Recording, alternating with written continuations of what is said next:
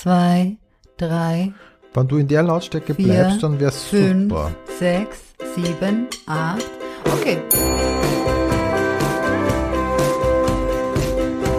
Pension Schöller.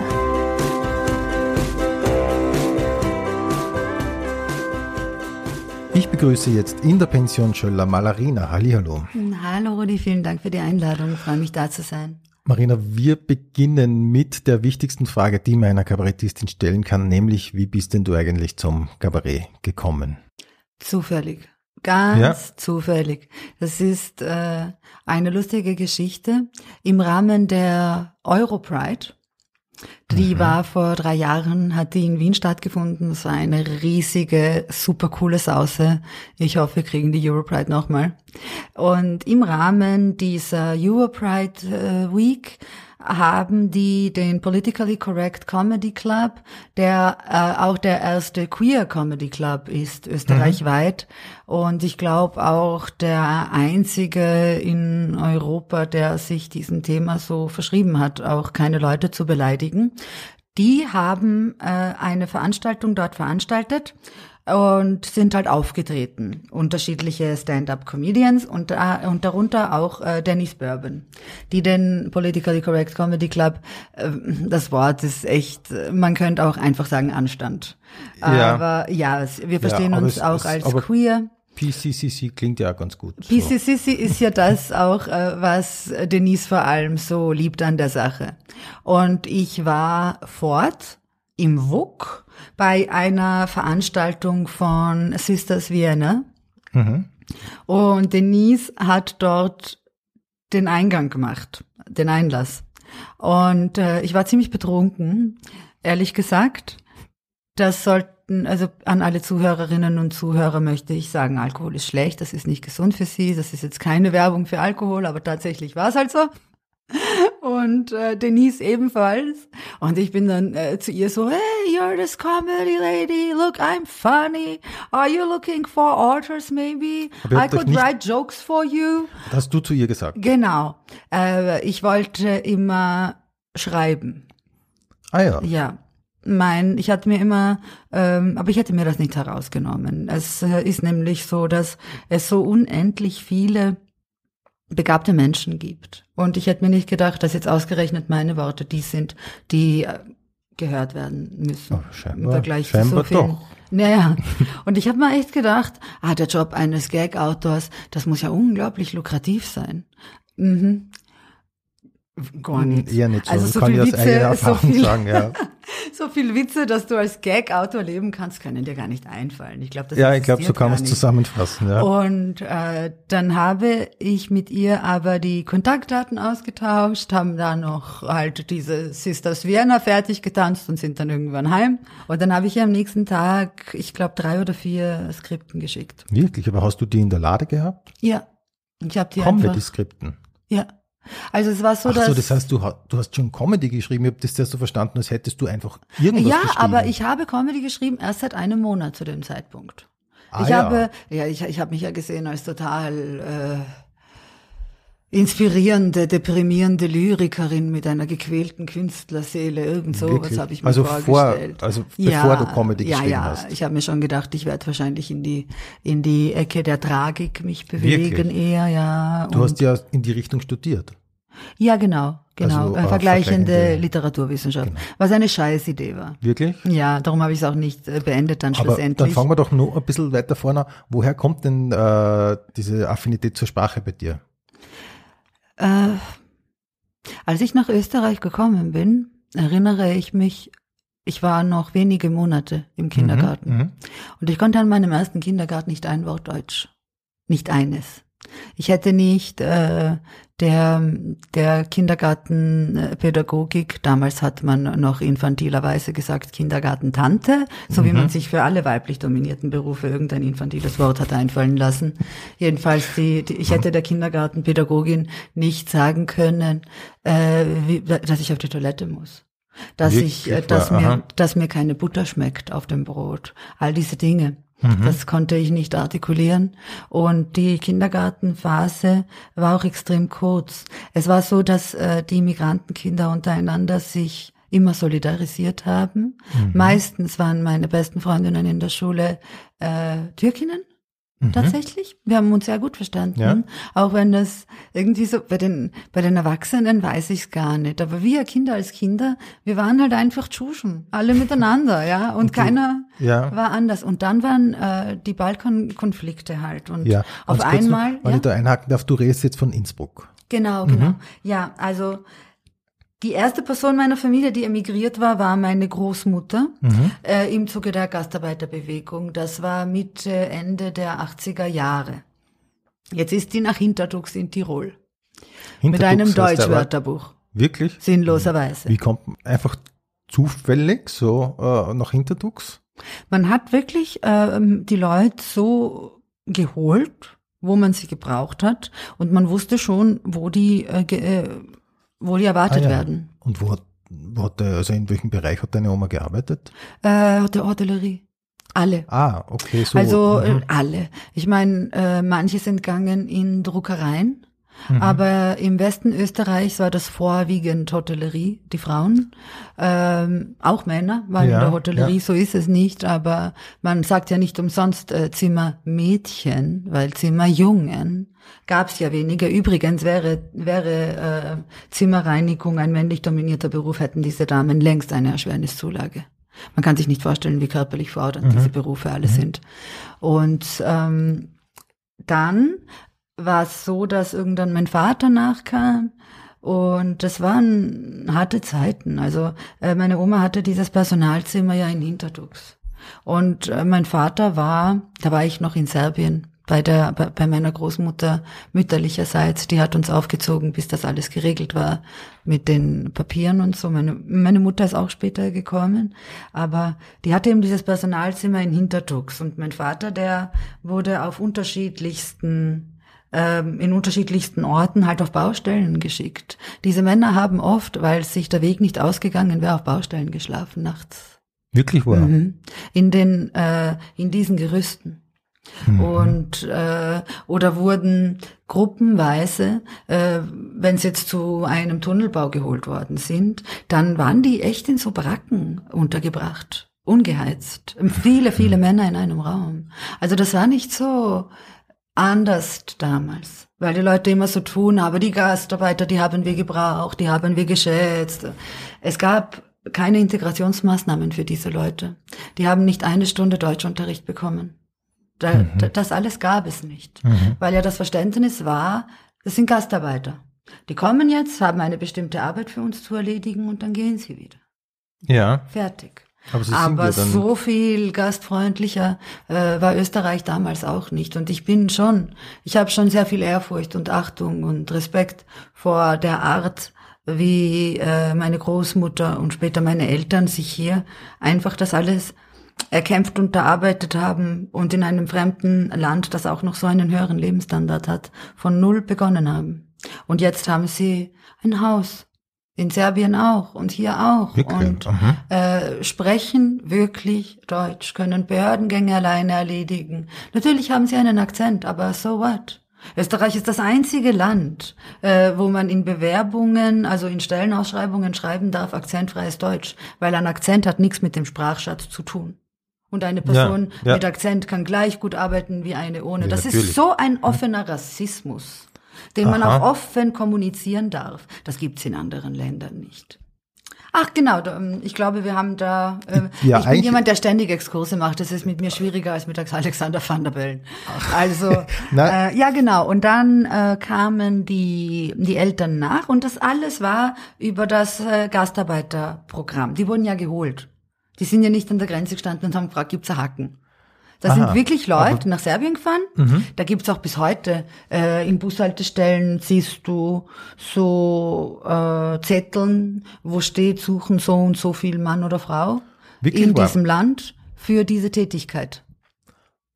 Aha, und das sind. Bus fährt an dem Tag dorthin, äh, bringt dich an dem Tag dort zurück. Du bist, aber es sind natürlich auch schlimme Dinge passiert. Du warst Ja. ja urabhängig zu der Zeit von deinem Arbeitgeber. Jetzt es nicht, wie es jetzt ist. Ich bin auch nicht, äh, ich äh, durfte ja äh, hier die Schule besuchen und hatte einfach, ich hatte, du, du hast nie die gleichen Grundvoraussetzungen. Wir alle wissen, dass Privilegien vererbt werden und Bildung vererbt wird und einfach Förderung vor allem vererbt wird. In Österreich aber trotzdem hatte ich viel leichtere Grundvoraussetzungen als andere Landsleute, die erst nach absolvierter Schulbildung gekommen sind. Mhm. Würde ich jetzt mal meinen. Ja. Und äh, ja, so war das dann. Und dann waren die Balkankriege. Und äh, dann haben letztendlich alle, alle ihre Kinder nachgeholt. Und was ich mich erinnere, äh, ja, weil man einfach die Hoffnung aufgegeben hat, dass man in absehbarer Zeit zu Hause sich doch ein mhm. Leben aufbauen kann. Also du bist während der Balkankriege nach Österreich gekommen. Mhm. Obwohl äh, ich das immer, immer äh, betone und dazu sage und das sehr wichtig ist für die Wahrnehmung der Leute, Serbien selbst als Land war vom Krieg kaum betroffen. Kroatien mhm. ja auch nicht. Die haben, die haben einfach Bosnien zerstört und also sich das dort ausgemacht. Also Serbien und Kroatien haben auf dem Grund von Bosnien gekämpft. Ja, ja. ja. Mhm. Um die bosnische Kraine, wo Menschen mhm. schon immer friedlich nebeneinander äh, gelebt haben, dem einen oder anderen Land schlussendlich zuzuordnen. Es war unendlich sinnlos und dumm. Aber äh, die Region, wo ich herkomme, war nicht äh, vom Krieg betroffen. Ich bin ein Gastarbeiterkind und kein Flüchtlingskind. Das ist mir äh, wichtig, das äh, mhm. festzuhalten, damit nicht die Leute glauben. Nein, nein, mhm. nein, nein. Die Serben haben das wirklich äh, hauptsächlich in Bosnien ausgetragen. Und äh, es war, es ist unendlich entsetzlich, was diesen Menschen angetan wurde. Mhm, mh.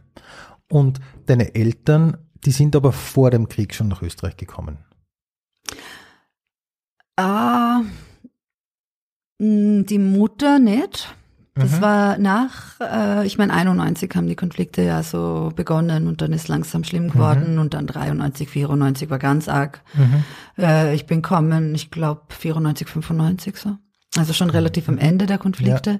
oh, weil ich ja noch so kurz äh, im Kindergarten war.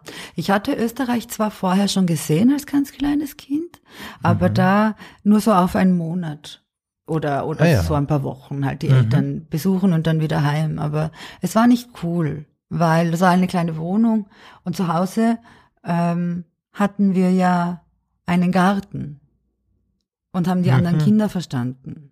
Natürlich. Also mhm. niemand äh, niemand verlässt sein Land, weil er nicht muss, außer die die fancy Ausländer. Jemand, der jetzt von Österreich nach London geht oder jemand, Natürlich, der genau. jetzt von mhm. London nach Madrid geht. Ja, genau. Und das ist ja alles total, äh, total interessante Migration. Da wollen die Leute ja auch wissen, ah, wie ist es denn da, wo du herkommst? ja, genau. Ja, das hat mich noch nie wer gefragt. Okay, Niemand in der Schule hat jemals gefragt so, ah, interessant, Serbien ist ein schönes Land. Wie ist es denn dort, wo du herkommst? Oder niemand hat zu meinen türkischen Freundinnen gesagt, ah, interessant, mhm. die Türkei ist ein schönes Land, was es ja ist.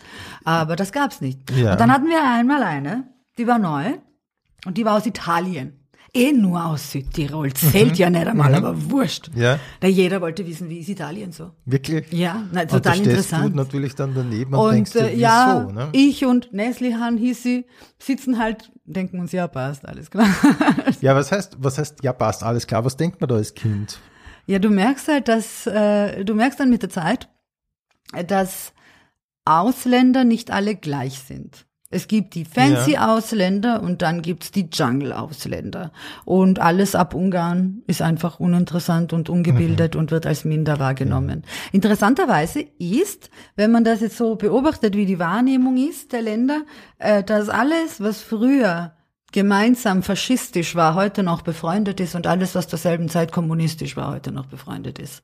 Äh, man sollte einfach mh, diese Dinge streichen, weil man diese Völker ja auch damit in eine gewisse Isolation gibt. Mhm. Weil man sie als homogene Masse wahrnimmt. Ja. Ich finde jetzt in diesem Konflikt zum Beispiel, es so viele Ukra äh, so viele äh, Russen riskieren ihr Leben, weil sie diesen Konflikt in der Ukraine und diese Invasionsrussland so falsch finden. Erst jetzt gestern in der ZIP 2 sah man diese Frau, die, äh, die mit, mit einem Schild äh, indem sie gegen den Ukraine-Krieg protestiert, äh, hinter bei einer Nachrichtensprecherin hinten vorbeigegangen ist, Mhm. nur um das im Fernsehen zu wissen. Diese Frau ist heute im Gefängnis. Ja, ja. Also das sind arme Leute, die unterdrückt werden von einem Psychopathen, der eine autokratische Struktur geschaffen hat, in der man ihn nicht mehr abwählen kann. So wie Erdogan auch. So wie Vucic eigentlich auch in Serbien. Äh, so wie Orban. Und immer mehr Länder äh, werden diesen Menschen einfach ausgeliefert und der Westen nimmt die wahr als homogene Masse und äh, nimmt wahr, dass die nur äh, Propaganda glauben und lesen, aber so ist es nicht. Auch wir haben unabhängige kritische Medien. Auch wir haben Journalisten, die unter Personenschutz stehen. Nicht staatlich, sondern privat, weil der Staat schützt diese Leute nicht in unseren Ländern. Es ist äh, schlimm und es ist wichtig, dass man äh, beginnt, viel, viel stärker das Regime wahrzunehmen und nicht das Volk. Weil man diesen Menschen einfach sonst zu wenig äh, Gelegenheit gibt, sich von dem auch zu lösen. Und sogar den Autokraten in die Hände spielt, indem man den Leuten immer wieder vermittelt, wir mögen euch nicht, es ist uns scheißegal, wie es euch geht, wir nehmen euch gar nicht wahr. Mhm. Und wie ist es dir mit genau diesem Problem gegangen damals in Österreich? Du bist als Serbin wahrgenommen worden und euer Erfolg ist ja nicht besonders gut dargestellt worden in den Medien und so weiter. Hast du dich als Teil von Serbien oder als Teil der serbischen Community gefühlt und angegriffen gefühlt? Ich war zu dem Zeitpunkt viel zu klein, Mhm. um irgendein Nationalitätsbewusstsein zu haben. Ich war wirklich ein, ein ganz Ja, kleines ja. Kind, ähm, das ja nicht einmal Deutsch konnte noch. Äh, auch in der in der Hauptschule habe ich mir, äh, äh, auch in der Volksschule war Deutsch noch so ein Thema. Ich habe nur mitbekommen, plötzlich äh, waren die Kinder, mit denen man sich verständigen konnte, unter Umständen nicht von den Eltern erwünscht als Freunde mehr. Und diese Kinder waren? Äh, Kroaten, Ach so, verstehe. Auf Mhm. einmal hatten wir, und wir waren Kinder. Aber da waren. Wir in- mochten uns. Okay, wir reden jetzt von Innsbruck. Ja, genau. Mhm. Äh, das wird aber in Wien nicht anders gewesen sein. Ja, aber du bist mit, sagen wir, fünf circa Genau. nach Österreich, also Innsbruck gekommen. Ja, genau. Also die Schulpflicht habe ich begonnen in Österreich und da auch abgeschlossen. Mhm. Ich war ein reguläres Volksschulkind, das mit sechs Jahren eingeschult wurde. Meine Schwester zum Beispiel musste was nachholen. Mhm. Die ähm, ist ein Jahr zurückgestuft worden, weil sie schon fortgeschritten war in ihrer Schul Schulbildung. Und ich habe dann, ähm, mir war Sprache so wichtig, weil ich einfach mich äh, unterlegen gefühlt habe aufgrund der Sprache. Mhm. Also du hast aber ist- zu diesem ja. Zeitpunkt, soweit ich das recherchiert habe, bereits zwei Sprachen gesprochen. Drei. Rumänisch, Serbisch und Ja, halt Deutsch äh, Äh, war, war dann ist- die dritte. okay, das ist dann Die so war in der Volksschule ja schon da. ja, okay. Aber es war grammatikalisch noch nicht korrekt. ja, aber du hast dich schon immerhin, du hast ja vorher gemeint, im Kindergarten hast du dich praktisch gar nicht äußern können Mhm. am Anfang. Und so nach und nach, wie, wie schnell lernt man in dem Alter? Unfassbar schnell. Ich konnte sogar ähm, so Basic-Unterhaltungen mit Wie geht es dir? Was machst du? Ja. auf Türkisch führen. Okay. So schnell lernen Durch Kinder. deine Freundinnen. Genau. Mhm. Ich, kann, ich ich weiß bis heute zum Beispiel noch, wie man auf Chinesisch sagt, äh, kleine Schwester. Weil du ich mit einer Chinesin, Freunde ich hatte auch mal, äh, ja genau, genau, ich, äh, wir waren da so äh, in einem Haus und der Eigentümer dieses Hauses, der Vermieter, aber das war ein unglaublicher Rassist, der uns alle gehasst Mhm. hat irgendwie. Und immer wenn der gekommen ist, haben wir uns in den Wohnungen versteckt.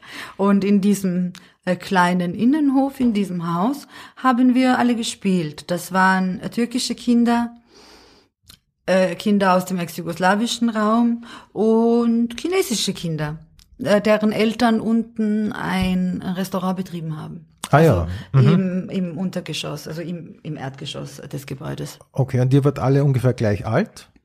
Genau, wir waren alle so Bau, äh, ähm, Jahrgang äh, 85 bis 95. Weil das ist eine zu große Zeitspanne, da spielen Kinder nicht mehr miteinander. Ich würde sagen, so Ende 80er, Anfang 90er, so äh, diese Jahrgänge waren das. Okay, und ihr habt euch einfach gekannt, weil ihr alle in der Nähe gewohnt habt, beziehungsweise Im selben Haus, ja, genau. Das war einfach eine Hausgemeinschaft. Ja. Und wir haben halt gemeinsam gespielt oder sind zu diesem Spielplatz gegangen, der nicht weit weg war. Wir waren ja auch alles Schlüsselkinder. Mhm. Und darf ich jetzt noch Ja. e- eine Frage noch kurz stellen? Waren da österreichische Kinder auch dabei oder wart ihr nur Kroaten, Serben, Chinesen? Nein, kein einziges österreichisches Kind. Nicht Kein einziges, weil das ist ja schon interessant, oder? Äh, tatsächlich, äh, meine, meine, meine Freundin ist ja auch gebürtige Tirolerin. Wir Mhm. haben aber wir sind aber erst in Wien zusammengekommen. Wir kannten uns nur so irgendwie flüchtig vom Sehen. Mhm. Äh, die hat mir äh, auch gesagt, dass äh, österreichischen Kindern ja verboten wurde, mit Ausländischen Wirklich zu spielen. Also die kommt aus einem ländlichen Gebiet in Tirol. Mhm. Und das war wirklich Standard.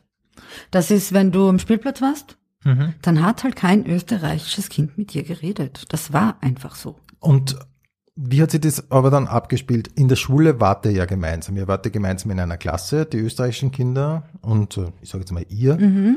Und dann nach der Schule hat sich das automatisch geteilt. Ja, also nach der Schule sind wir ja zuerst einmal alle heim. Also ich, äh, wir hatten, ich habe Deutsch gelernt über den Fernseher. Ah ja, okay. Also gäbe es kein Fernsehen, ich hätte Jahre länger gebraucht. Jahre. Also ich habe sehr, sehr, sehr, sehr, sehr viel Fernsehen. okay, darf ich nur so einfach um ein Bild zu haben, was waren so prägende Sendungen für dich? Boah, ich glaube, ich habe äh, Konfetti TV war mir irgendwie zu infantil, wenn ich ehrlich sein darf, nichts gegen Ja, den ja. ORF, Nein, no nein, Fans. Aber ich, ich glaube, das waren so die Kindersendungen, die gelaufen sind auf ähm, RTL 2 war das, die den Ah, ja. ganzen Okay. Nachmittag Kinderprogramm gehabt haben. Aber was habe ich denn da geschaut? Äh, irgendwie so viel japanische Manga haben die einkauft zu der Zeit. Und dann gab's Heidi und Niklas, Okay. den Jungen aus Flandern. Ja, das, das waren alles so, auch, ja. Mhm. das waren so depressive Geschichten. Die Kinder ist alles so scheiße gegangen. Die waren alles so arm. Das. Das Okay. war so komisch. Aber hast du es, hast, hast du es als Kind, da, hast du deine eigene Kindheit als traurig begriffen? Nicht, oder? Na, es war halt Schulzeit und ich hatte, äh, um noch mal das mit der Sprache, genau, Volksschule war sprachlich noch Mhm. ja. schwierig Okay. und ich habe ein bisschen gestottert als Kind. Ah ja. Mhm. Und äh, ich hatte das, dass ich mir vorsagen musste, was ich vorhab zu sagen, so wie man das halt hat bei Zweitsprachen, Drittsprachen. Ah Ganz ja, normal. mhm. Und äh, ich hatte einfach dieses leichte Stottert, äh, Stottern. Ich glaube sogar, ich hatte eine äh, nicht diagnostizierte äh, latente Legasthenie. Es ist mir schwer gefallen, Zwielaute zu lesen. Und wenn ich dann lesen musste in der Klasse, war das eine wahnsinnige Stresssituation für mich. Weil ich halt einfach so manche Buchstaben doppelt gesehen habe. Ich kann da gar nicht beschreiben, warum. Aber wenn ich das Wort er lesen wollte, hatte ich das Gefühl, ich muss das eh zweimal sagen. Ganz komisch. Und dann äh, hatte ich äh, wegen diesem Stottern auch und so eine große Unsicherheit. Ähm, es war jetzt nicht massiv, aber es war da und das hat mich sehr gestört und verunsichert und mich sehr leise gemacht. Und ich hatte immer dieses Gefühl, dass äh, viele Menschen ihr Leben lang haben, dass nach Gesprächen mir dann eingefallen ist, ah, das hätte ich sagen können. Ja, genau. Und das hätte ich sagen können. Kennt, glaub, ja, das kenne ich zumindest auch, ja. Und ich habe mir vorgenommen, dass mir das nie wieder passiert. Ich habe mir vorgenommen, so schnell zu denken, bevor ich spreche, dass ich nie, nie, nie wieder in diese Lage komme und habe mir vorgenommen, wenn ich groß bin, äh, rhetorisch so gut zu sein, dass ich ausdrücken kann, alles, was in mir ist, weil das konnte ich halt lange nicht. Nee, das ist aber gut gelungen im Endeffekt, Also- würde ich mal sagen. Ja, hoffentlich. Aber dann habe ich mir einfach so zwischen Volksschule nach den vier Jahren, da war ich dieses Ausländerkind, das schlecht Deutsch konnte, das verspottet wurde. Und dann habe ich aber relativ gut Deutsch gelernt in diesen vier Jahren. Und ich habe mir dann vorgenommen, zwischen Volk- und Hauptschule schaffe ich mir eine komplett neue Identität. Zwischen Volks- und Hauptschule, das Genau. sind zwei Monate Ferien. Genau, und ich habe das dann getan. Und ich war dann in der ersten Hauptschule Klassenbeste. Ah ja, und war dein Auftreten auch anders? Ich, äh, Ich nehme mal an, ich habe mich in dieser Klasse wohler gefühlt, die haben mich nicht kennengelernt als Menschen mit äh, großen Problemen sprachlich und haben mich darum auch nicht zum Mobbingopfer machen können. Ich muss auch dazu sagen, ich äh, bin ja äh, zwar nicht aus einem dieser beliebten Länder, aber ich bin ich bin weiß. Ich bin blass. Mhm. Wir sind orthodox, aber wir sind immer noch Christen und ich hatte es äh, für mich war es leichter, mich zu assimilieren Als? als für andere. Aber Während meine Freundin Neslihan zum Beispiel, Ja. die hätte Deutsch lernen können, so viel sie will. Die, Die wäre nie so angenommen worden. die war aus der Türkei. Genau. Äh, Nicht nur sie, ich meine äh, Menschen aus Tschetschenien, aus Afghanistan, aus Tunesien, all diese Leute haben einfach keine Schwierigkeiten, geschweige denn Frauen, die Kopftuch tragen. Mhm. Wenn auch noch irgendwie man nach außen es wagt zu tragen, ich habe eine andere Religion und ich praktiziere sie auch. Mhm. All diese Dinge sind äh, anders und da ist dann die Assimilierung, die wird den Leuten fast verunmöglicht. Da kannst du noch so akzentfrei Deutsch sprechen. Man ist halt einfach am Ende dieser Nachname. Und mein Vorname zumindest könnte ja von überall sein. Erst beim Nachnamen dann merkt man, hm, wahrscheinlich ist das eine Ausländerin. Andere Menschen haben das beim Vornamen auch nicht. Mir ist aufgefallen, so viele Menschen aus der Türkei stellen sich vor mit einem Kosenamen Ja. weil sie es leid sind einfach. Obwohl ich finde, türkische Namen klingen sehr schön, wenn man sie korrekt ausspricht. Ja. Ich, alle Sprachen sind schön. Habt ihr ausländischen Kinder dann in der Hauptschule mehr Zugang gehabt zu den österreichischen oder hat sich das besser vermischt? Ich glaube, das hat äh, mehr damit zu tun gehabt, dass äh, wir die Sprache besser konnten dann. Mhm. Also wir konnten uns einfach besser äh, verständigen und artikulieren und äh, ich ich tue mir da aber schwer, weil ich weiß, dass meine Diskriminierungserfahrungen immer um ein viel, viel, vielfaches abgeschwächt sind. Im Vergleich auf, zu im Vergleich zu allen Ausländerinnen und Ausländern, die optisch ihre Herkunft nicht verbergen können. mhm. Das hat auch, äh, das hat aber natürlich äh, den Vorteil, dass ich äh, untergehe in der Mehrheitsgesellschaft und als diese auch wahrgenommen werde, äh, bis man eben meinen Nachnamen kennt und meinen Hintergrund und alles das. Aber es hat irgendwie auch den Nachteil, dass Rassisten sich in meiner Nähe ein bisschen zu wohl fühlen. Wirklich wahr? Wirklich, ja. Okay, aber Also was, was, heißt äh, das? Naja, also äh, ich weiß nicht warum. Wahrscheinlich äh, tatsächlich aufgrund dessen, was ich auch in meinem Kabarettprogramm thematisiere. Vielleicht glauben sie sich, ja, das ist alles Serbien, das sind sowieso als Nazis. Kann ich mich ruhig auslassen über die anderen Schuschen. Wahrscheinlich machen die echt so oft mit dabei. Ähm, gut, da gibt's die eine Schiene, die wissen, ich habe Migrationshintergrund, aber äh, serbischen. Und dann gibt's die andere Schiene, die nicht checken, ich habe Migrationshintergrund, weil ich kann ja auch, äh, wenn ich möchte, im Tiroler Dialekt sprechen oder im Wiener Dialekt, das ist überhaupt kein Problem. Ich kann mich ja äh, assimilieren, wo ich will. Und äh, die fangen dann an, über Ausländer auszuhauen in meiner Nähe, ohne zu begreifen, äh, in wessen Gegenwart sie da sitzen. Ja, also die wissen das, Das ist nicht. dass- ja dass du und darum fühlen sie sich sicher. Und erstens mal ist das ja extrem unangenehm für dich. Mhm. Und also wie geht's dir da dabei? Das, das eine und was machst du? Ich äh, sage das dann, dass ich Migrationshintergrund habe, dass äh, meine Eltern einen, äh, einen schweren Weg gegangen sind für eine bessere Zukunft ihrer Kinder. Und dann kommt meistens das, mein Hausmeister ist Serbe und ich mag ihn. Oder ich habe mal mit einer Serbin gekellnert während dem Studium, die war urnett. Oder äh, ich habe ja einen Freund, der ist Serbe. Oder ja, mein Cousin ist mit einer Serbin zusammen, die ist urleibern. So scheiße kommt dann. Also man kauft sie dann über so einen äh, Umweg wieder raus. Also man hat sie nicht so ja, und auch dieses direkte, aber du nicht. Ach so, so, ja. Aber du Mhm. nicht. Also du, du, du bist cool. Dich mögen wir schon. Und äh, ich denke mir dann jemanden, nein, fix nicht. Ganz sicher nicht. Ja, ich okay, bin also du nicht, bist dann weg. ich bin nicht Du deine so. Mhm. Alibi-Ausländerfreundin, die du das nächste Mal äh, hervorbringst, damit du kein Nazi bist. Weil ich bin so assimiliert. Mein Deutsch ist so gut. Meine Optik ist so absolut untergehend in der Mehrheitsgesellschaft. Ich bin nicht ein Paradebeispiel für deinen Nicht-Rassismus, bei Gott nicht. Und wenn du Öster und wenn du Ausländer erst dann akzeptierst, wenn sie so sind wie ich, dann bist du ein scheiß Rassist. Fertig. Und das, äh, nein. Mhm. Diese Leute, die sie dann immer bringen als, ah, aber ich habe eh einen, die sind ja zu 100 Prozent assimiliert.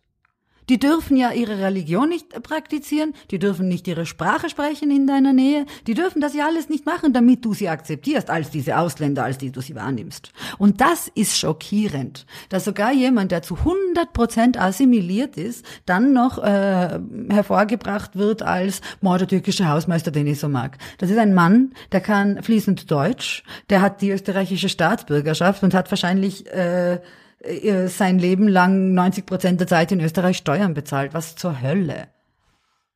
Und da sieht man dann eben, dass es äh, die vollständige Akzeptanz und die wirkliche Aufnahme in die Gesellschaft nie geben wird. Weil sogar wenn man das ganze Leben lang eigentlich alles so macht wie ein Österreicher, dann ist man immer noch der Ausländer, der eh okay ist. Mhm. Ja. Also das Best you can get, Mhm. der gute Tschusch. ja. Und so ist auch das Programm entstanden und so ist auch dieser Rassismus unter Migranten entstanden. Jetzt natürlich. Jetzt hast du schön die Kurve gekriegt. Genau. Also beziehungsweise Dankeschön für das, für das Ein- Einlenken. Jetzt sind wir bei deinem Programm. So ist es entstanden. Genau. Ja. Es hat gegeben, ich bin mir gar nicht sicher, ob die noch alle kennen, aber ich zieh's durch in meinem Solo. Ich imitiere die wirklich von Anfang bis zum Ende. Jedes Wort, das sie sagt. Äh, nämlich aus äh, Elisabeth Spiras Alltagsgeschichten, diese Brunnenmarktserbin. Ja, Ich glaube, das hat auf YouTube 700.000 Klicks. Ja. Also irgendwas knapp unter einer Million. Äh, 250.000 Klicks davon war ich beim Auswendiglernen Mhm. fürs Solo. Und äh, die, mein Freund Tim, den Mhm. kenne ich schon seit Innsbruck. Und äh, es ist ein, ein, ein sehr, sehr äh, enger und lieber Freund meiner Besten, also einer meiner Besten.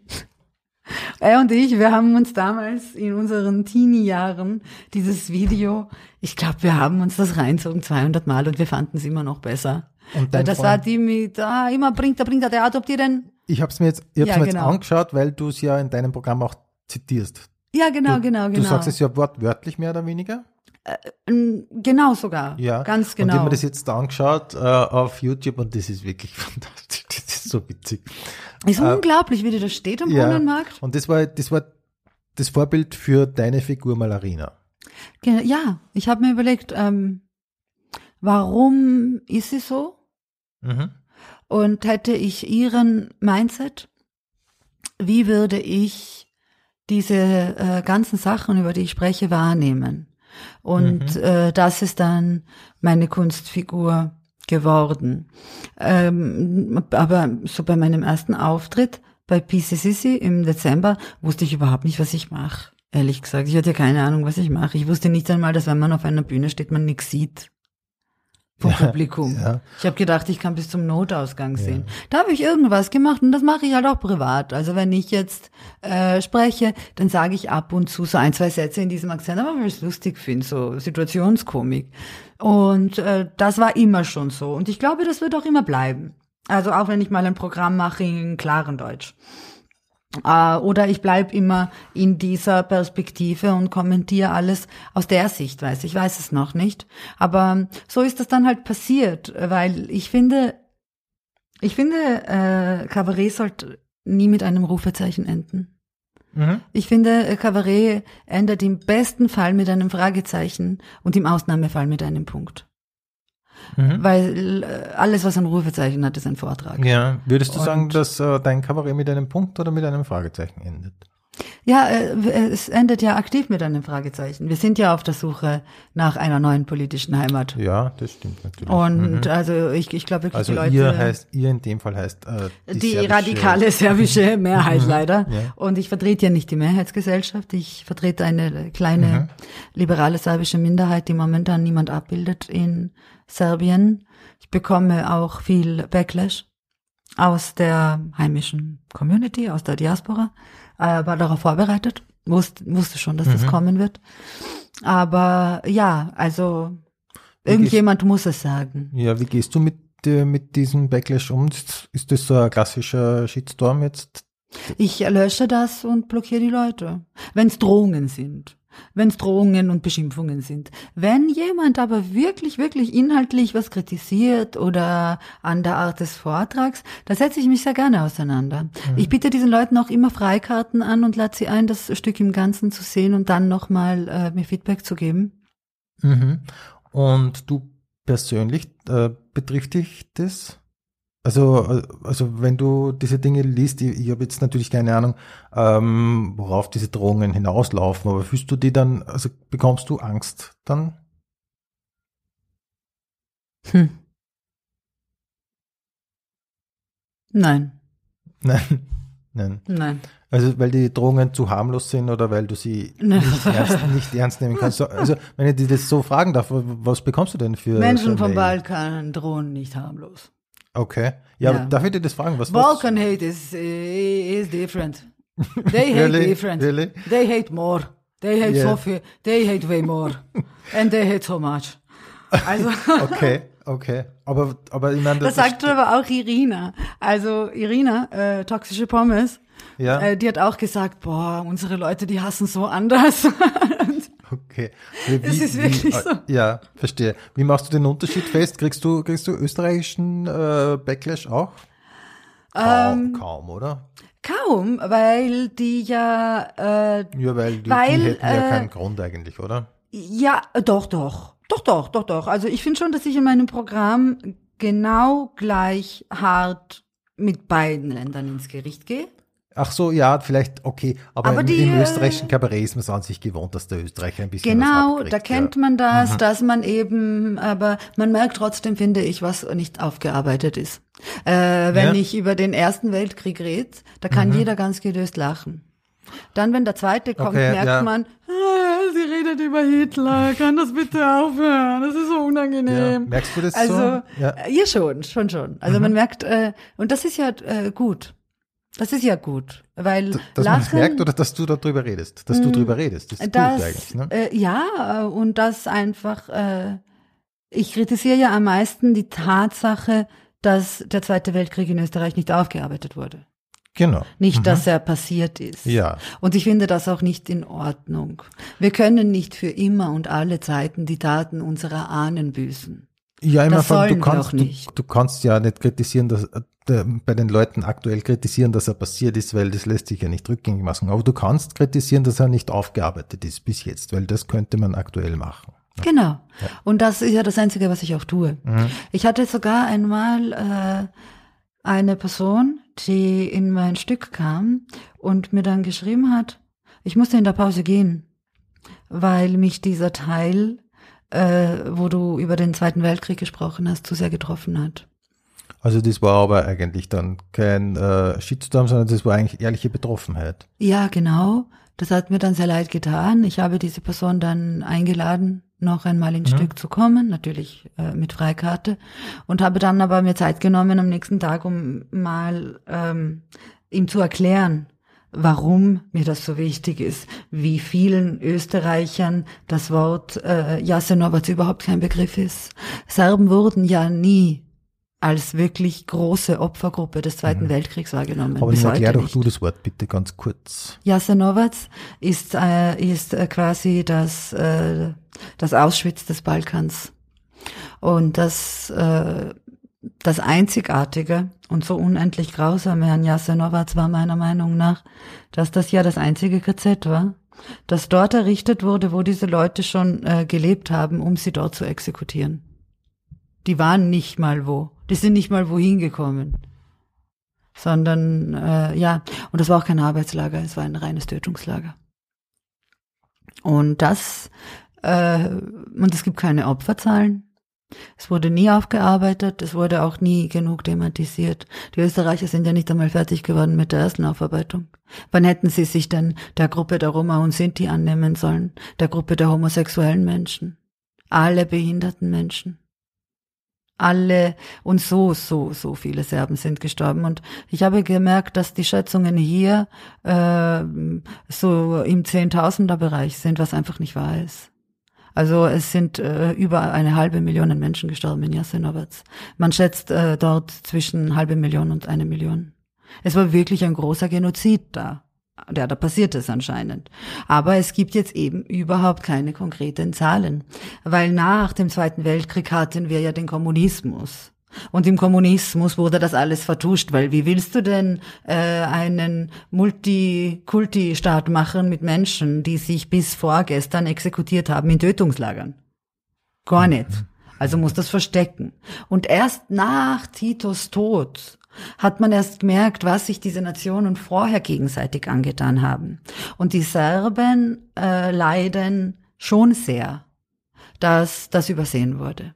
Und da muss ich sagen, ich bin, ich bin sehr kritisch meinem Land gegenüber, aber diesen einen Opferkomplex, den ähm, gestehe ich Ihnen zu. Ja, das war nicht okay und das ist nicht okay.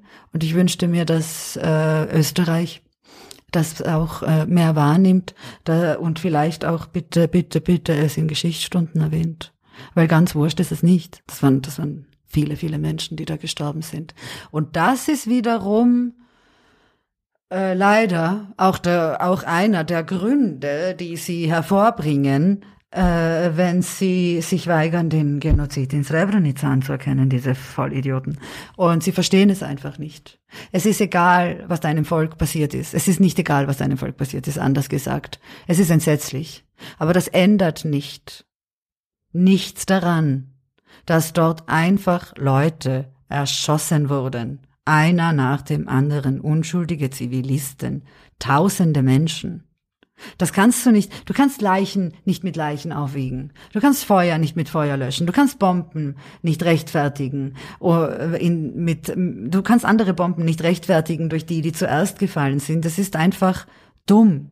Es ist dumm und äh, man sollte als Nation zu allen Fehlern stehen, die man begangen hat. Und wenn man als Nation Größe hat, dann schafft man es zu diesen Fehlern sogar zu stehen, wenn man das Gefühl hat, dass die, die einem selbst gegenüber begangen worden sind, nicht so äh, behandelt worden sind, wie sich das gehört. Einfach weil wir keine Wilden sind. Und einfach, weil es sich so gehört. Ähm war das auch eine Motivation, das Programm zu machen, damit du eine Möglichkeit hast, das zu artikulieren? Äh, die Sachen mache ich sehr indirekt. Mhm. Äh, das Wort äh, Srebrenica sage ich nicht. Ich sage auch das Wort Jasenovac nicht, weil es einfach arge Triggerworte sind und ich nicht weiß, ob in meinem Publikum jemand sitzt, der bei eben diesen Anlässen jemanden verloren hat. Und darum mache ich das ein bisschen subtiler. Aber jeder weiß, was ich meine. Wie ist es denn dann eigentlich entstanden, das Programm? Oder eigentlich, äh, vielleicht mal die Frage, ist denn das Material, das jetzt im Programm, äh, das du im Programm spielst, ist das dasselbe, das du damals äh, der Denise Bourbon gegeben hast? Nein. Nein. Nein, nein, nein. Es ist so. Ich habe ein zweites Standbein und das ist, ähm, ich weiß es nicht. Ich finde echt so komisch. Äh, ich, das ist eh etwas, wo die ganze Branche diskutiert. Diese Trennung zwischen Stand-up und Kabarett. Mhm. Äh, puh. Das Einzige, womit ich was anfangen konnte, um diese Trennung nachzuvollziehen, war die Definition, dass und ich glaube, die Definition hat mir Denise gegeben. Genau. Also wenn du du selbst bist, mhm. machst du Stand-up. Wenn du in eine Rolle gehst, machst du Kabarett. Ja, das ist eine, ich würde mal sagen, ich finde es ja total übertrieben. Ich finde, das ist die einzige Trennung, mit der ich was anfangen kann.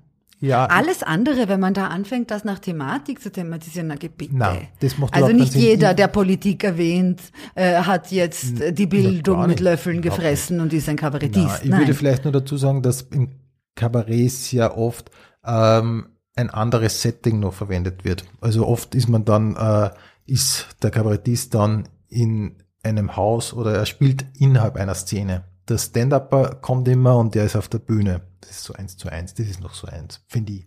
Ah, das habe ich äh, noch, auch noch nicht gehört als Trennung. Weil ich äh, bin auch in keinem Raum. Na eben, du bist du. Aber ich habe mir auch die Regieüberlegungen mhm. am Abend vor der Premiere gemacht. Wirklich? Ohne Scheiß. Ja, für das funktioniert das alles recht gut eigentlich. Ich war äh, bis, äh, ich war krank mhm. und ich hatte einen Krankenhausaufenthalt und wurde fünf Tage vor der Premiere entlassen. Ich hatte also fünf Tage Zeit, um meinen Text zu lernen. Also meine Premiere war das nackte Überleben. Das nackte Überleben. Es ist, es ist wirklich äh, so gewesen, dass ich gerade und gerade meinen Text gelernt habe und ich ich wusste ja nichts. Ich, ich wusste ja nicht einmal, wie man das äh, das äh, ich ich kannte das Wort Spielanfrage nicht. Ich habe ganz Wien angeschrieben mit dem Betreff Bewerbung. Und dann habe ich geschrieben, sehr geehrte Damen und Herren, ich bin niemand, aber ich würde gern spielen. Also irgendwie so in die Richtung. Und äh, dann ist mir auch so, was mir auch am Abend vor der Premiere eingefallen ist, so, oh, was ist eigentlich mit Licht und Ton? Und dann wusste ich nicht, dass man das nennt äh, Technical Rider, sondern ich habe geschrieben, Serben sterben langsam, Licht und Ton. Und dann habe ich mir einfach so überlegt, oh, vielleicht macht das Sinn. Also ich habe wirklich alles intuitiv gemacht und ich hatte Arschglück.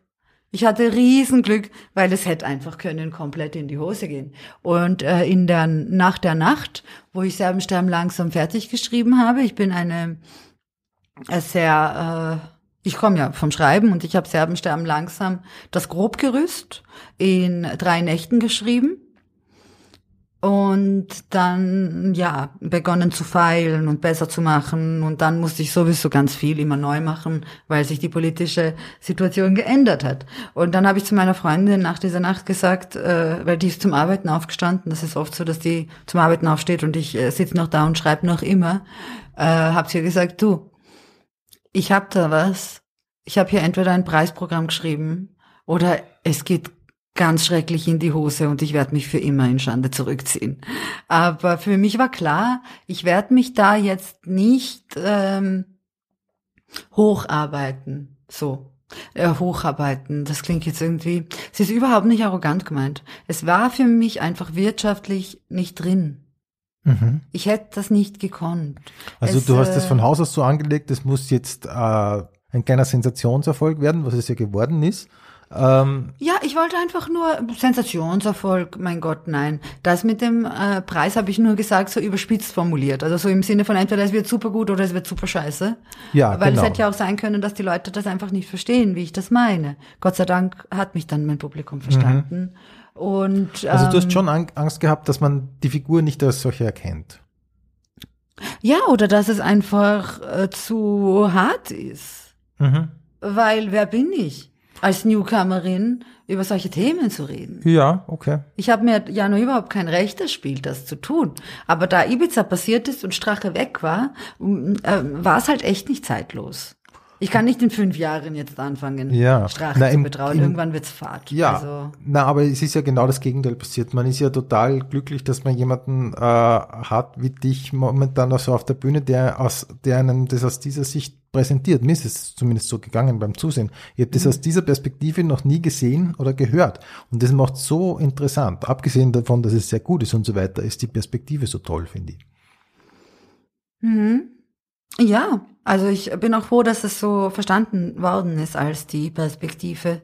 Und ich hätte einfach, ich war äh, bei Open Mics zu sehen, zwei, dreimal. Ich hätte das einfach nicht gemacht. Weil, Ah ja, guter äh, Punkt. Das war das. Ähm, Weil du musst dich ja dann warst du, anmelden, ja? Ah, Entschuldige, warst du nie beim Open Mic?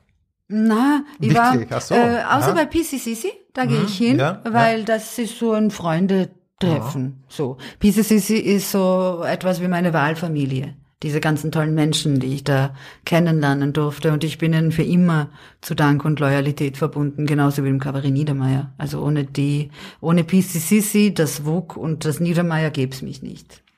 Hat ähm, der Fu dich gesehen und dann gemeint, du kannst im Niedermeyer spielen? Nein, ich habe dem vorher eine E-Mail geschrieben und er hat mir echt zurückgeschrieben. Ja, aber, aber trotzdem hat er sich vorher angesehen, oder? Nein. Aber ich habe ihm nur ein Video schicken können zu der Zeit. Das war ein einziges, das ich besessen habe. Mhm. Und das war ähm, bei PCCC dieser erste Auftritt. Der im roten Kleid? Nein, das war der zweite Auftritt bei PCCC.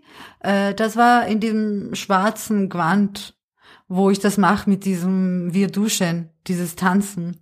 Das, Das war der erste Auftritt und aus der Intro dieses Auftritts ist es dann ein bisschen was entstanden. Dann da bin ich in die politische Richtung gegangen.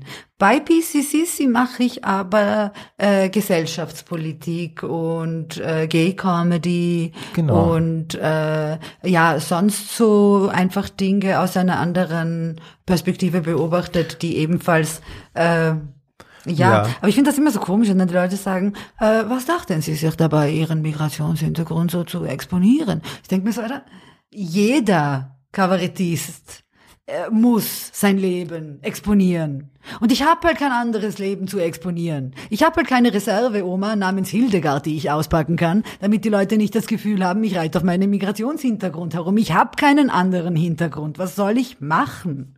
Ich finde, das ist immer so eine Frage. So, oder wie ist das als Frau? Ja, keine Ahnung. Ich habe nicht samstags und sonntags einen Penis, um dir zu sagen, wie es als Mann ist.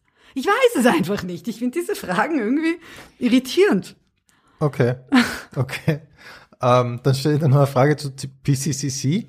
Da thematisierst du ganz andere Dinge. Äh, hast du trotzdem das Gefühl, das ist deine Figur oder bist das eher du selber als Marina? Bei BCCC äh, bin ich viel näher an meiner Person. Das habe ich mir nämlich gedacht. Aber es heißt trotzdem Aber- Malerina. Das stört mich Ja, Mhm. nicht. Aber ich möchte trotzdem ein bisschen äh, nachfragen, wo du da die Grenze ziehst. Das ist einfach ein Künstlername im Moment für mich. Okay. Und Es dem- müsste und, was ganz Arges passieren, dass ich eine ganz andere Person jetzt erfinde. Ja. Aber ich finde, Malerina kann auch machen äh, meine feministischen Themen und äh, die Art zu sprechen. Ich finde ganz witzig, äh, diesen Akzent, den ich da mache. Ähm, der, der ist, es ist einfach ein Stilmittel. Und viele regen sich dann auf und sagen, na ja, das klingt ein bisschen nach Russisch oder nach einem polnischen Akzent oder so. Und äh, das, was Leute als serbischen Akzent wahrnehmen, ist nicht nur ein Akzent, das ist Spracharmut.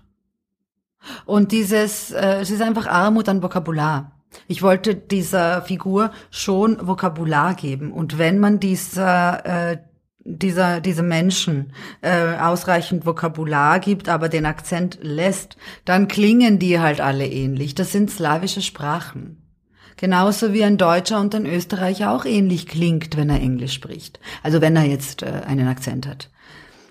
Das, äh, ja, mein Gott, kann man sehen, wie man will. Ich finde manchmal äh, eben passt ganz gut. Und es ist ja meine Kultur und äh, ich finde, ähm, es ist ja auch bei PCCC eine Karikatur, weil da geht's dann viel um äh, das serbische Frauenbild, um dieses östliche Frauenbild, äh, das so hinten geblieben ist. Also seit Pamela Anderson in Baywatch mitgespielt hat, hat sich bei uns nichts geändert im Schönheitsideal. bei euch heißt jetzt wieder in der serbischen Community. In, äh, ja, ich glaube sogar nicht einmal nur Serbien. Serbien ist ziemlich extrem. Ich habe das Gefühl, Serbien ist extremer als Kroatien, was diese ähm, plastischen Operationen angeht. Äh, aber es ist halt, äh, damit kann man schon mm, gut spielen. ja. Ähm, ist es verbreiteter in Serbien und Kroatien plastische Chirurgie als bei uns zum Beispiel? Ja, ja, wenn man sich leisten kann. Aber das Also- ist zum Beispiel was, das wäre mir überhaupt nicht bewusst. Mhm. Also darum frage ich danach und ich finde es auch ganz interessant. Es ist in Serbien kaum eine äh, Frau, die in der Öffentlichkeit steht, nicht äh, so stark operiert, dass man es auf den ersten Blick sieht. Äh, es ist in Serbien nicht in Ordnung zu altern. Es ist in Serbien nicht in Ordnung, äh, über Größe 36 zu tragen. Wenn in Serbien Castingshows sind, so wie Deutschland sucht den Superstar oder Starmania oder so in die Richtung, und es treten Mädchen auf, dann geht es eine Minute im Juryfeedback um ihre gesangliche Leistung und der Rest ist Bodyshaming. Aber dann, wenn ihr ungefähr Also es ist in Serbien gesellschaftlich nicht geächtet, öffentlich zu sagen, eine Frau ist zu fett. Okay. Mhm.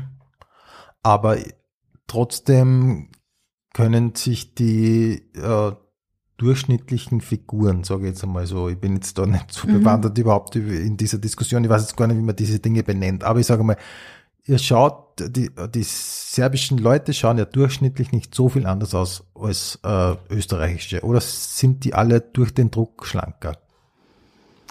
Ähm, Serben äh, arbeiten sich ja alle auf ihren Bluthochdruck vor 50 hin. Wir essen irrsinnig ungesunde Sachen und äh, wir haben sogar viel Übergewicht. Ich rede aber von den jungen Frauen. Also bis zu einem gewissen Alter, mindestens bis, also unser erklärtes Lebensziel ist es in Wahrheit, von 15 bis 40 auszuschauen wie 30. Also das ist das, was wir eigentlich praktizieren. Ich schaue so aus wie jetzt, circa seit ich 16 bin. Und ich äh, okay. und ich gebe mir die größte Mühe, diesen Zustand einzufrieren, bis ich 50 bin, weil ich bin halt einfach nicht ganz gefeit davor. Ja, also das einzige, dass du als Mädchen, als ich jung war, ich hoffe, es ist jetzt besser, viel besser, aber das positive Feedback, das man bekommen hat, wenn man positives Feedback bekommen war, war einfach, man konnte hübsch sein. Das ist das einzig Schöne, was Menschen zu einem gesagt haben. Als Mädchen. Ich genau. denke mal, für, für Buben funktioniert das ja ganz anders, oder? Ja, natürlich. Mhm. Aber Mädchen äh, mussten schön sein und äh, mussten schlank sein, aber nicht zu schlank, weil sie müssen ja Brüste haben. Es ist so kompliziert. Also ähm, und heutzutage ist es immer noch so, dass diese übertriebenen äh, Implantate in den Brüsten getragen werden, äh, die wirklich äh, in Westeuropa, das macht man immer so. Das hat sich echt ein bisschen aufgehört, Gott sei Dank. In Serbien nicht. Das sind auch diese Lippen noch, diese absurden, die man auch nicht mehr so in der Form sieht. Aber Serbien ist irgendwie für immer 1995. Ich weiß nicht wieso. Seit 95 hat sich so wenig geändert bei uns. Mhm. Kommst du noch oft nach Serbien? Nein. Ich habe vor, mein Land, aber äh, wenn man Migrationshintergrund hat, dann glaubt man ja, es gibt nur zwei Orte auf der Welt. Also den Ort, wo man in die Schule geht und den Ort, wo man herkommt. Und dazwischen liegt halt Ungarn. Äh, ja, Damals mhm. sind wir mhm. über Ungarn mhm. gefahren, weil ja. die Kroaten uns noch nicht durchreisen ließen. Jetzt okay, lassen ja. uns die Kroaten durchreisen und jetzt mhm. fährt Westösterreich über äh, Kroatien nach Serbien und Ostösterreich fährt halt über Ungarn weiterhin. Ungarn mhm. war damals übrigens wie der scheiß Wiener Prater. Man kann sich nicht vorstellen, wie ungarische Bundesstraßen und Autobahnen ausgesehen haben. Das war eine Slalomfahrt, äh, um Schlaglöcher zu vermeiden. Es war wirklich brutal.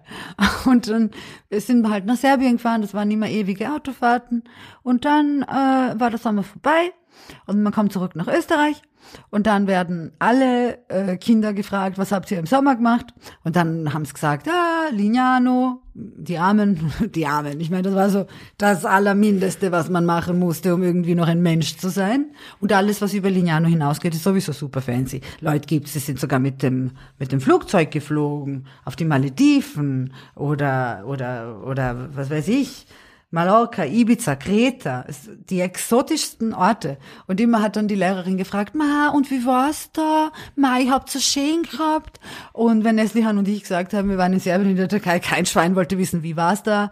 Welcher Ort? Warum? So, ah, alles klar, wart daheim, gell? Mhm, schön. Und nächstes Thema.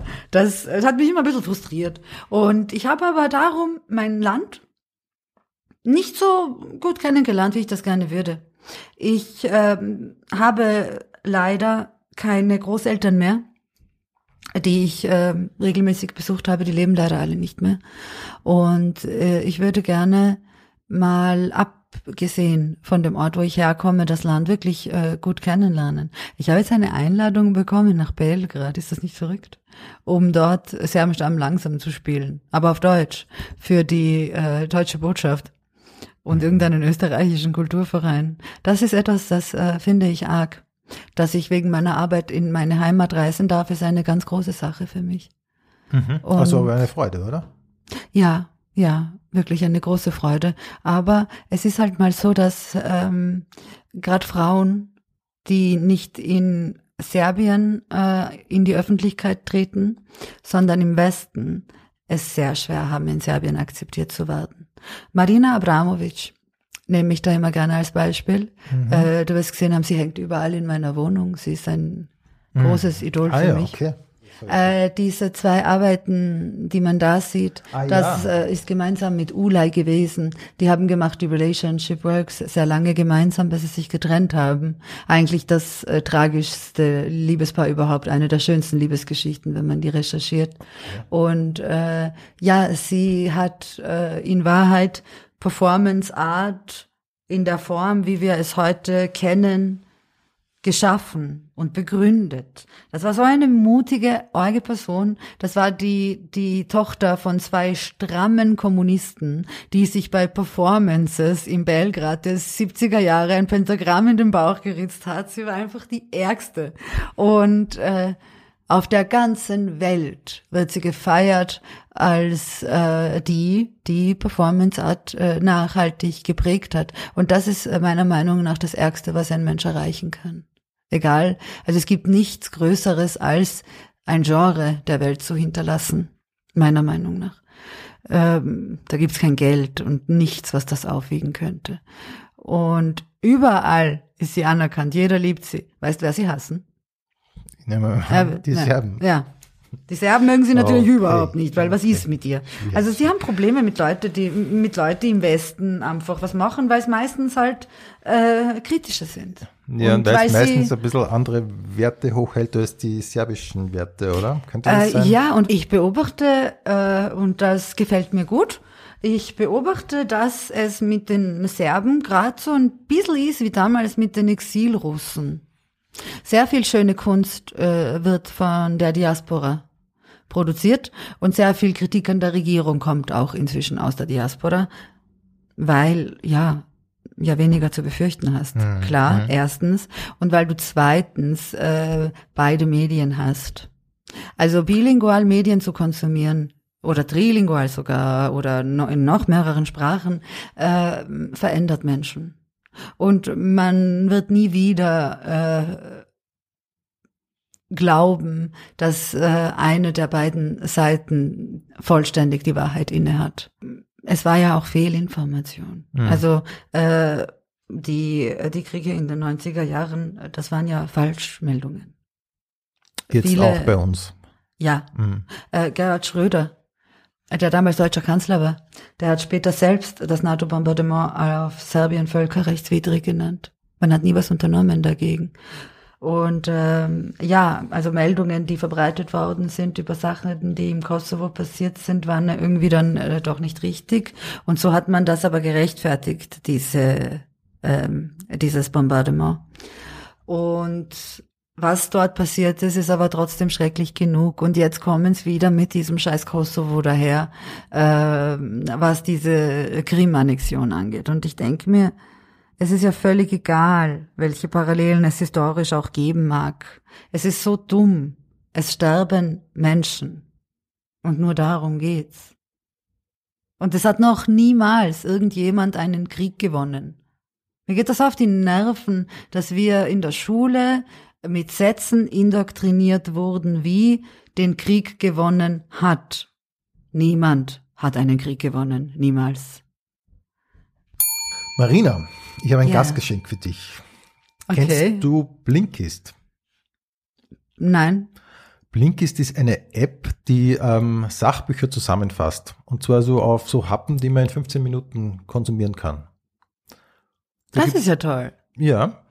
Ähm, da gibt's äh, sehr interessante äh, Dinge, so in 25 Kategorien wie persönliche Entwicklung, Motivation, Inspiration, Gesellschaft, Kultur. Ähm, zum Beispiel habe ich mal herausgesucht für dich äh, Exodus, warum wir Einwanderung neu regeln müssen. Das klingt gut. Ja. Oder äh, Move heißt ein Buch, das Zeitalter der Migration. Aber natürlich auch jede Menge andere. Ähm, du bekommst von mir ein Jahresabo von Blinkist. Wow. Ja, vielen Dank. Bitte sehr, sehr Das finde ich super. Ich bin da nämlich eh viel zu nachlässig äh, zu recherchieren, was am App-Markt ist. Ich bin nicht so technikaffin, darum vielen, vielen Dank. Ja, ich wäre selbst bestimmt nicht drauf gekommen. Ähm, und für die Pensionistinnen und Pensionisten, so nenne ich meine, also meine HörerInnen, gibt's 25% Rabatt auf ein Jahresabo von Blinkist Premium. Das kann man natürlich äh, sieben Tage lang kostenlos testen. Blinkist schreibt man B-L-I-N-K-I-S-T und ich gebe den Link natürlich noch in die Show Notes. Weil wir schon bei Büchern sind. Ähm, taugt dir dein Studium eigentlich schon nach wie vor, oder? Also ich mache das nicht mehr. Ah, du machst das gar nicht mehr? Mm -mm. Ach so. Nein, nein. Ich habe, ähm, es ist so, ich habe äh, das inskribiert, Ja. weil für mich eine Akademie oder, oder eine Angewandte nicht in Frage gekommen wären. Ja, warum glaubst du das? Oder? Weil zum einen ich gar nicht in die Richtung gedacht habe. Ich habe mich nicht, ich habe mich einfach nicht als Künstlerin gesehen, sondern einfach nur als, äh, ich war mh, überhaupt nicht mitleidheischend gemeint, sondern einfach, das sind die Fakten. Ich war ein Arbeiterkind. Kunst spielte keine Rolle bei mir zu Hause. Äh, Bücher spielten keine sehr große Rolle. Äh, Schriftstellerei war etwas, das einfach ähm, dem ich zugetan war. Ich wusste aber nicht genau, warum. Ich erinnere mich aber schon als Kind geschrieben zu haben. Ich habe dann meine, ähm, da gab's ja die Quadrat, äh, das Format, die Hefte, und dann gab's DIN A4 und DIN A5 und das dazwischen.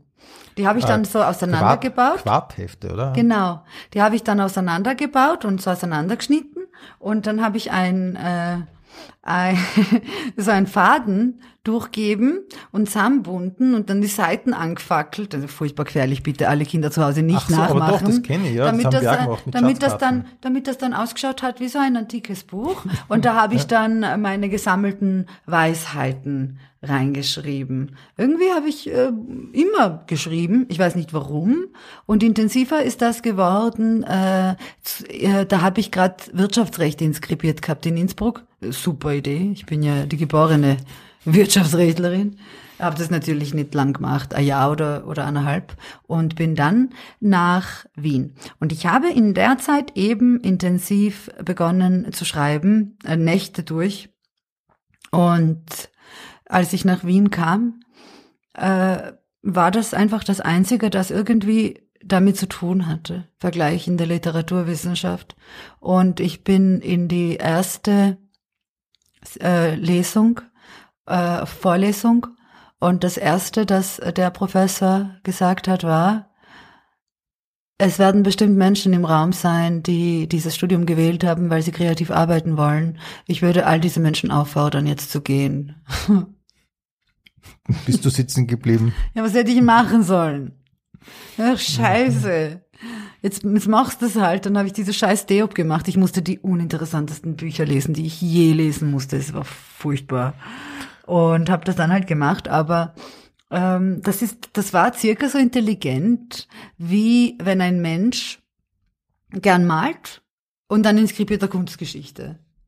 Das ist Ah dumm. ja, Es okay. ist einfach Mhm. nur die Theorie dahinter und es hat was extrem Bewertendes. Äh, und das mag ich nicht. Mhm. Ich möchte keine Werke von anderen Künstlern bewerten als gut oder schlecht oder sie vergleichen. Und genau darum geht's ja in diesem Studium. Und Textästhetik, Textgefühl, Technik, das lernt man nur im Sinne von, dass man es erkennt, aber nicht, wie man das selber umsetzt und so. Und ich habe dann auch mich irgendwann mal immer weniger damit beschäftigt und es hat mich auch nicht mehr interessiert. Ich habe noch Bachelorarbeit geschrieben über Homosexualität im historischen Roman. Also so Einzeldinge haben mir gefallen. Ich hatte auch eine sehr interessante Professorin in russischer Literatur, habe dann äh, Russisch auch gewählt als äh, zweite Fremdsprache. Im Studium, ah, ich spreche, ich spreche entsetzliches Russisch. Ich verstehe zwar was, aber immer wenn ich antworten will, äh, rutsche ich dann grammatikalisch zu sehr ins Serbische. Das ist so, wenn man ähnliche Sprachen spricht, dann ist das immer tricky. Das ist wie wenn man fließend Italienisch kann und dann lernt man Spanisch, man wird immer wieder äh, Italienisch reden anfangen. Was liest du denn äh, so?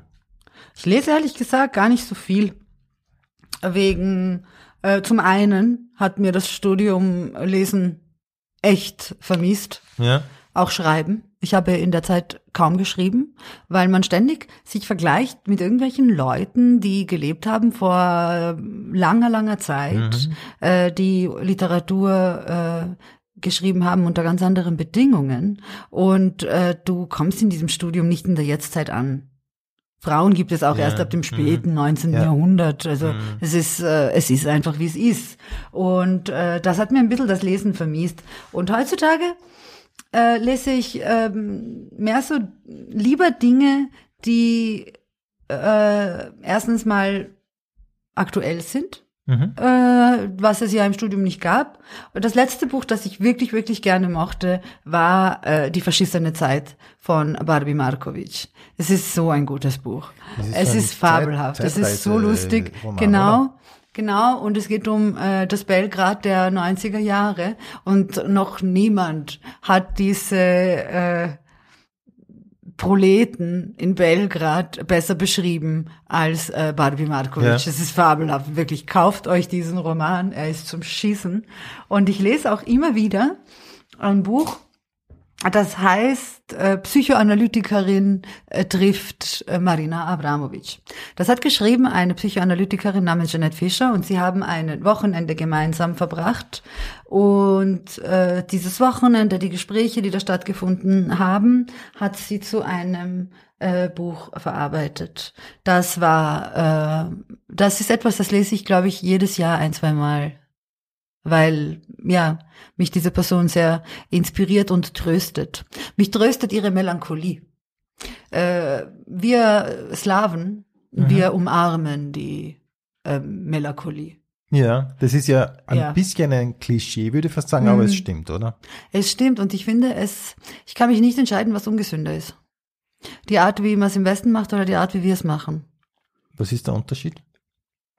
Der Unterschied ist, dass äh, ich glaube, dass wir Millennials vielleicht darum auch so eine verlorene, wertelose Generation sind, weil wir wurden zum einen von Boomern zum Kapitalismus erzogen. Mhm. Bevor es das Bewusstsein gab, dass dieser Kapitalismus dass man die Welt zerstört. Und dann aber, als wir äh, Millennials sehr, sehr jung waren, ging's los mit dieser Selbsthilfe statt Religion Sache.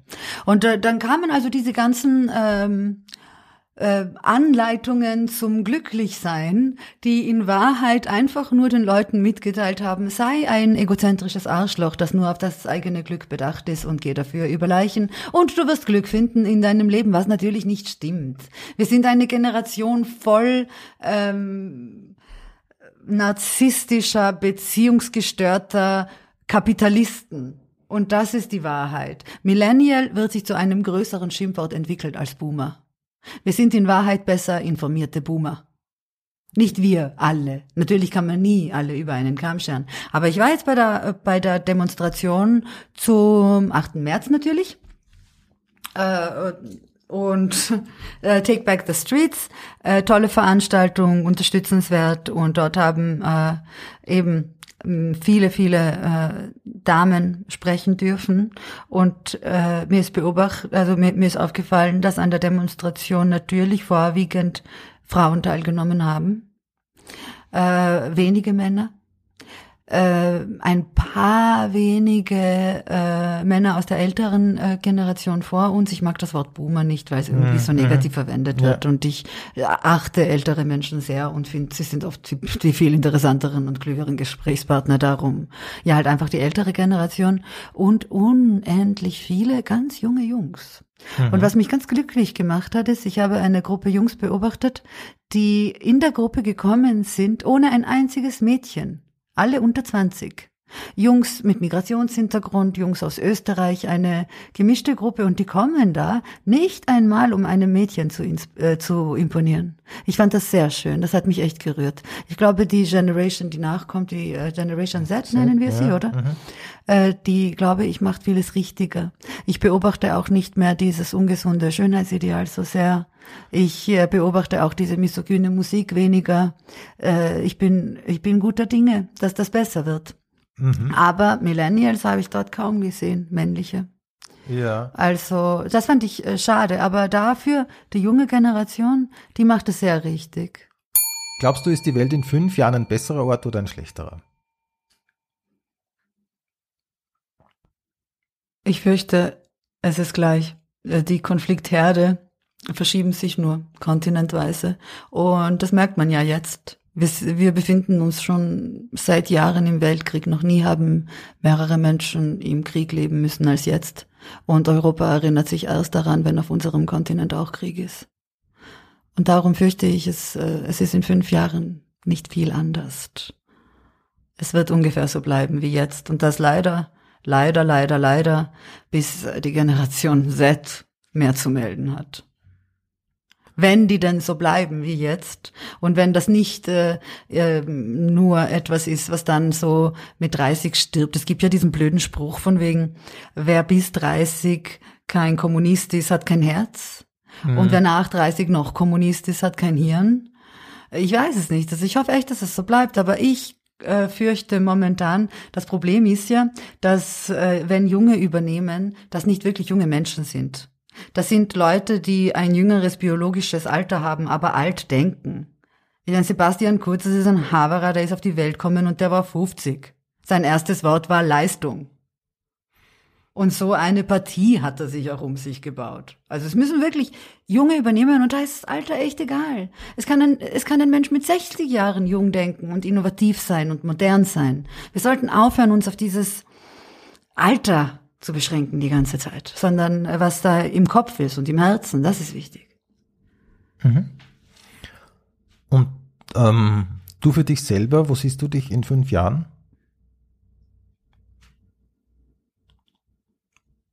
Naja, in fünf Jahren. Ich habe keine Ahnung. Ich äh, habe das alles ja nicht so berechnend gemacht und geplant, also lass ich's einfach mal so weiterlaufen. Wenn du zum jetzigen Zeitpunkt deine Memoiren schreiben würdest, wie würde das Buch heißen?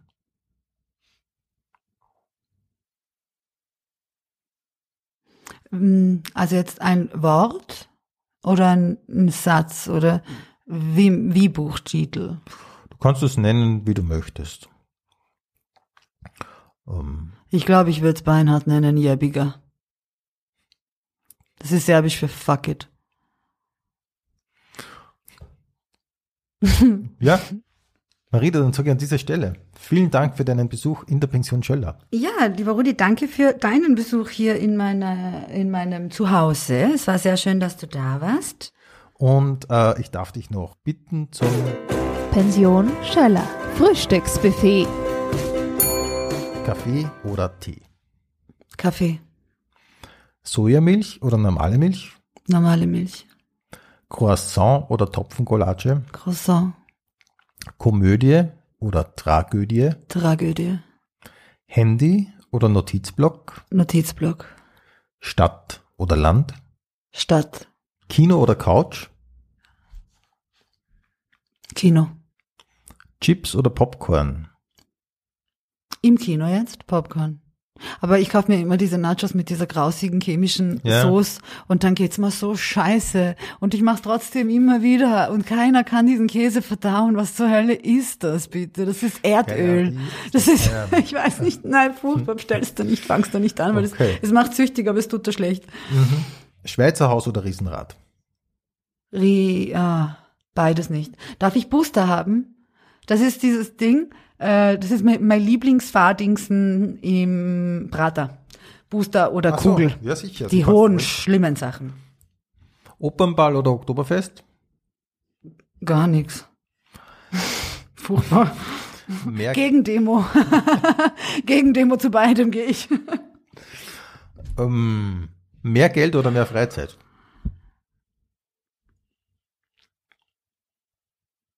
Hm.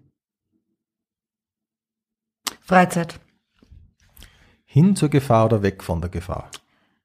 Hin. Gedanken lesen können oder unsichtbar sein?